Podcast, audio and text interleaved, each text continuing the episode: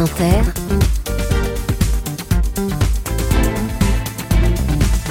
le 7-10. Et Léa, ce matin, vous recevez un comédien. Hmm, bonjour Guillaume Gallienne. Bonjour Léa Salamé. Merci d'être avec nous ce matin. Guillaume, si vous étiez une chanson, un écrivain et un défaut, vous seriez quoi?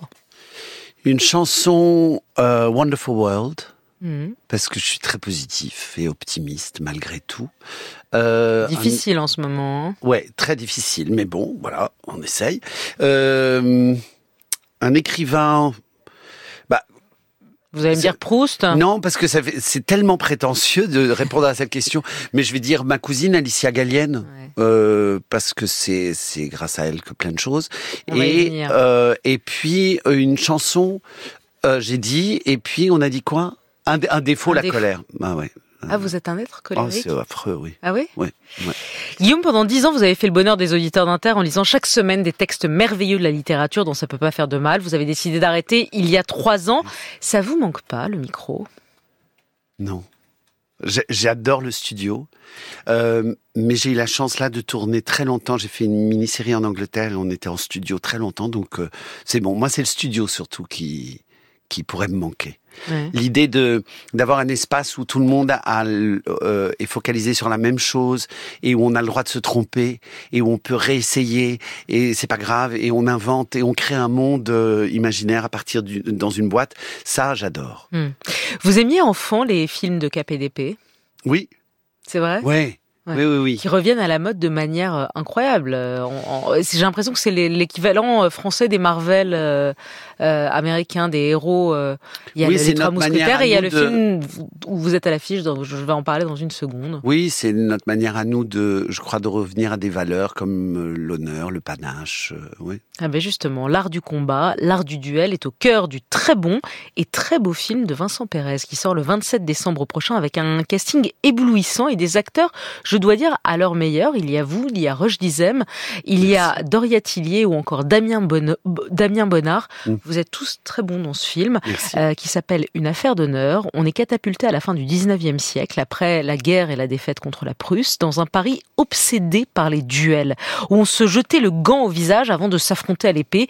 Il y avait à cette époque quasiment un duel par jour dans Paris. C'était une folie, une frénésie, et les hommes tombaient et mouraient pour une insulte ou pour un mauvais regard. C'est une période au fond qu'on ne connaît pas beaucoup. Qu'est-ce qui vous a plu dans cette histoire?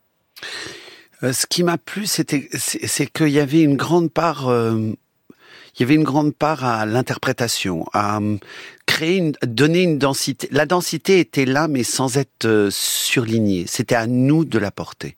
Donc ça, ça me plaisait dans les silences, dans dans des phrases assez. Les, les dialogues sont, c'est pas trop bavard du tout.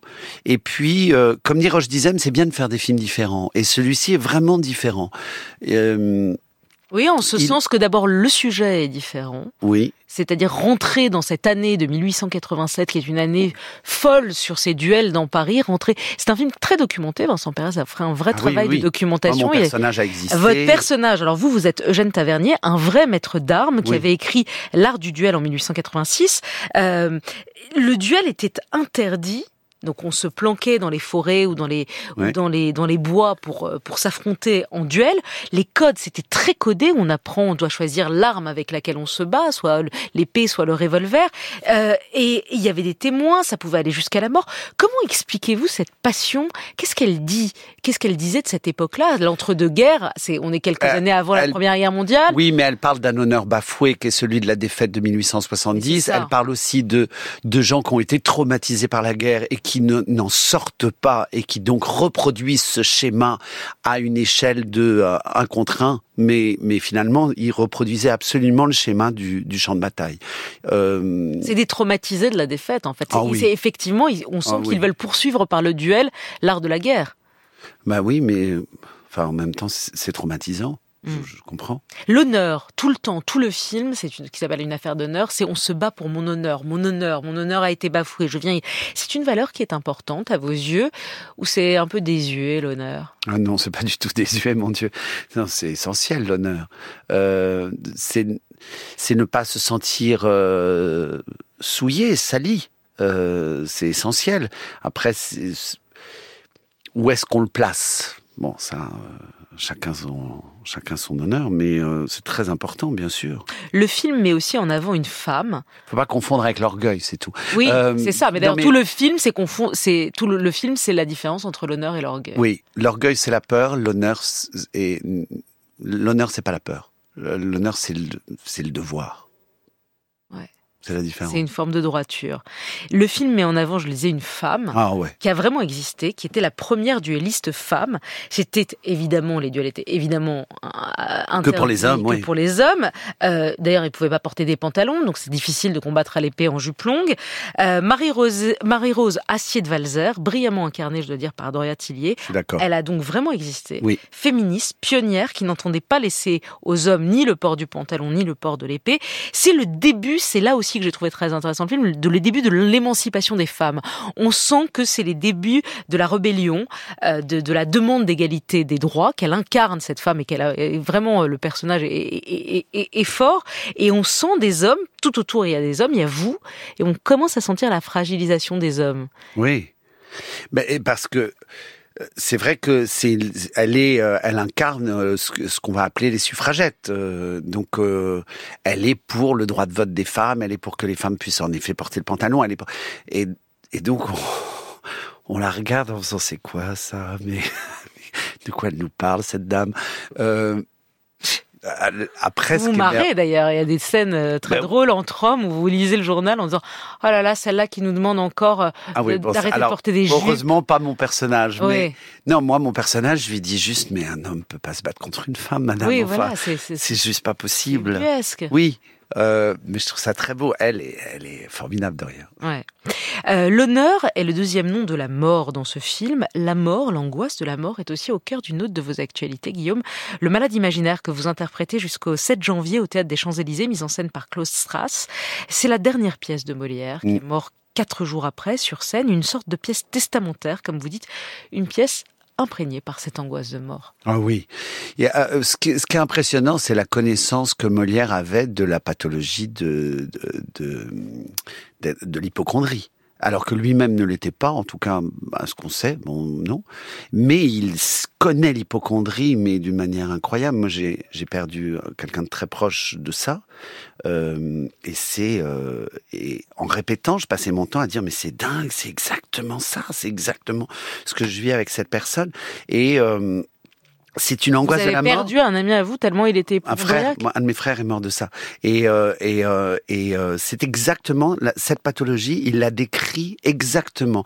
Il y a un désir de revenir dans quelque chose d'intra-utérin, un besoin de d'imposer ses excréments à tout le monde, un truc comme ça qui, est- qui est terrible et qu'a Argan dans le malade imaginaire. Et alors la mise en scène de Claude Stratz c'est génial parce qu'elle est à la fois noire et extrêmement drôle. Mais elle est extrêmement drôle parce qu'il pose vraiment la pathologie au centre. Et d'ailleurs, Argan euh, a muré les fenêtres tellement il a peur des microbes extérieurs. Il empêche tout le monde de sortir. Il a installé sa, sa chaise percée, donc euh, ses chiottes, au milieu du salon. Et il est là au milieu. Il impose au milieu. Il est comme un gros bébé qui dit je suis malade. Comme ça. Et c'est il est terrifiant et en même temps très attachant, heureusement. Mais bon. Molière est mort sur scène, Guillaume Gallienne, elle aussi voulait mourir, mourir comme ça. Moi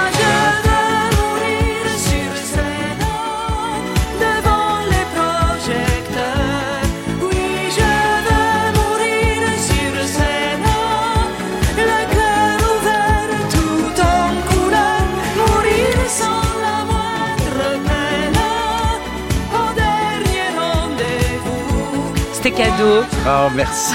Ça fait du bien. c'était cadeau, Ah avant ouais. Noël, Dalida. Vous aussi, vous, l'aimez- vous aimeriez bien mourir sur scène Pas du tout. Non, pas du tout. Je sais pas. La mort est quand même un élément déclencheur de votre vocation pour le théâtre. Tout à l'heure, vous citiez en écrivain votre cousine, Alicia, Alicia Gallienne, qui est morte à l'âge de 20 ans, une poétesse très puissante. C'est elle, c'est pour elle, c'est grâce à elle Oui. que vous êtes devenu comédien. Oui. Mais oui, parce que je me suis dit, mais.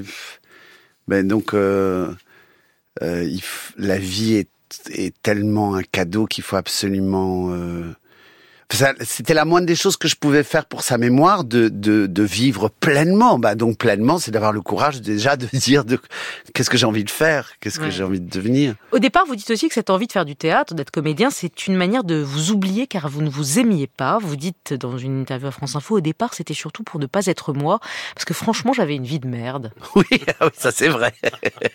en français, dans le texte. Mais c'est- je vous cite, hein, je vous Mais c'est vrai, Quand bah vous oui. êtes euh, grossier, je vous cite également. Oui, oui, hein. oui, c'est vrai. Vous rarement. C'est le, mais panache des aristos de Mhm. pouvoir balancer des, Voilà. des, des que, grossièretés que nous ne sommes ni, vous ni moi, enfin en tout cas pas moi.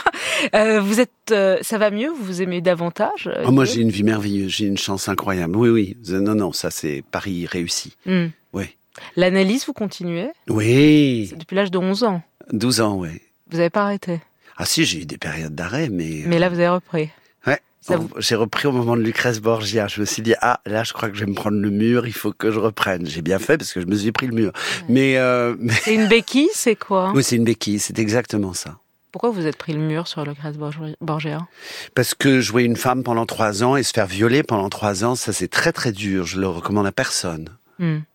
Ça fait longtemps, depuis Crest Borgia, que vous vous êtes pas travesti en femme. Ouais. Vous avez plus envie là? Non, trop dur. Vraiment trop dur. Hmm. C'est très très dur d'être une femme. J'ai pas du tout envie de. C'est pour quand votre prochaine réalisation, Guillaume Gallienne? Ça fait, ça commence à, à dater quand. euh, Oui, ça date, c'est vrai. Mais parce que j'ai perdu pense- beaucoup de temps. J'ai pendant deux ans sur un film anglais, puis j'ai compris au bout de deux ans que le film ne se ferait jamais parce que j'étais français. Donc je me suis retiré de la production et comme par hasard, il s'est fait deux mois après. Donc le Brexit, Ah c'est concret. Et puis euh, je réalise depuis un an et demi l'adaptation de Cyrano de Bergerac en film d'animation avec des animaux. Ça va mettre beaucoup de temps, donc il faut attendre encore un peu. Mm. Et sinon, je, je... Vous avez enseigné aux États-Unis, vous êtes parti quelques Oui. mois enseigner à Princeton. oui. Qu'est-ce que vous avez appris de cette expérience-là et comment vous avez vu la France et les Français depuis là-bas? Alors, de, depuis là-bas, ce qui était très surprenant, c'était surtout la presse. Euh, parce que nous, on avait des scuds, c'était à l'époque de Trump, et on avait des scuds vraiment, mais tous les demi-journées, on faisait du sida. On avait, euh, c'était au moment où il y avait euh, des enfants qui étaient séparés de leurs parents à la frontière mexicaine, Mexicaine. et qui étaient dans des cages, des enfants de 7 ans. Et c'était au moment de l'affaire euh, de l'affaire Benalla En France en France. Et alors, euh, donc, premier gros titre, Benalla, ok. Le lendemain, à nouveau la une, Benalla, nanana. ensuite Benalla fait du ski, Benalla à la plage, Benalla. Et là, on dit, non, franchement, on va, on va faire encore, euh, encore cinq unes sur Benalla, vraiment. On va continuer là-dessus. Parce que nous, en fait, euh, c'est un peu plus grave que Benalla, ce que, ce qu'on est en train de vivre. Et donc, ça, c'était très surprenant. Hmm. Euh, La différence entre la violence de la politique américaine de Trump et le fait que vous regardiez les unes de, en France où c'était Benalla, Benalla, Benalla, ça? Ouais, c'était surprenant, c'était ce décalage-là. Mm. Après, il y avait le début du wokisme très, déjà très vibrant, dans, surtout dans une université. Ça, vous l'avez vécu vous comme prof? Oui, bien sûr, oui, oui, oui. On avait Yacham Monk hier, qui est politologue et prof euh, à, à Johns Hopkins, qui disait ça, qui disait c'est vraiment un. Vous, vous l'avez ressenti comment? Mais je l'ai ressenti parce que j'ai une élève qui s'est plainte de. euh, en fait, je, je, c'était l'hiver et c'était au, au tout début des cours et je lui ai dit excuse-moi, mais est-ce que tu portes quelque chose sous ton gros pull et le cas échéant, est-ce que tu accepterais de retirer ton pull juste que je vois comment t'es placé et comment tu respires? Et qu'est-ce qu'elle vous a dit? Et elle a accepté. Et le lendemain, il y a le, le type des humanités qui m'a dit, tu peux venir deux secondes dans mon bureau? Et il me montre un mail de cette étudiante euh, disant que euh, elle s'était sentie très humiliée, que j'avais abusé de mon pouvoir euh, en lui demandant de se déshabiller devant tout le monde. Et j'ai dit, mais non, mais je ne vais pas demander de se déshabiller. Je lui ai demandé si elle voulait bien retirer son pull. Mais je... Et il me dit, et là, le mec me dit, non, non, mais c'est bon, on sait. Et je dis, vous savez, ça veut dire que vous avez demandé, mais il y avait, il y avait que quatre autres étudiants dans la pièce. Si ces quatre étudiants avaient été ses meilleurs amis, j'aurais été dans le premier avion. Et il me dit, écoute, on a juste fait notre boulot. Et donc, ça m'a un peu censuré. Et moi, mon cours était sur le sentiment amoureux et j'avais mis dans le syllabus que j'allais leur demander de s'embrasser, de, de se toucher, mais en mettant les limites. J'avais tout mis dans le syllabus avec l'accord des psychiatres et tout ça. Et en fait, euh, le dernier cours, j'ai regardé, les, ils ont passé leurs examens, leurs scènes, et je me suis rendu compte que personne ne se touchait, que personne ne s'embrassait. Et donc, je me suis dit, eh merde. Hmm. Et, Et je, vous êtes je me suis en auto-censuré. Eh oui. Vous Bon, mais j'ai quand même eu deux miracles, hein, c'est bon, ça s'est bien passé. Bon. Guillaume Gallienne, question très rapide pour finir avant que vous, vous êtes venu avec une, petite- un petit cadeau, une petite, euh, Oui, un petit quelque chose. oui. Vous voulez le faire maintenant Je fais Bah, les questions d'abord. c'est vous Allez, décidez. question d'abord. ce que vous Question voulez. d'abord, très rapidement, parce que c'est Noël, le livre que vous conseillez à nos, à nos auditeurs d'acheter pour euh, Noël, en cadeau de Noël.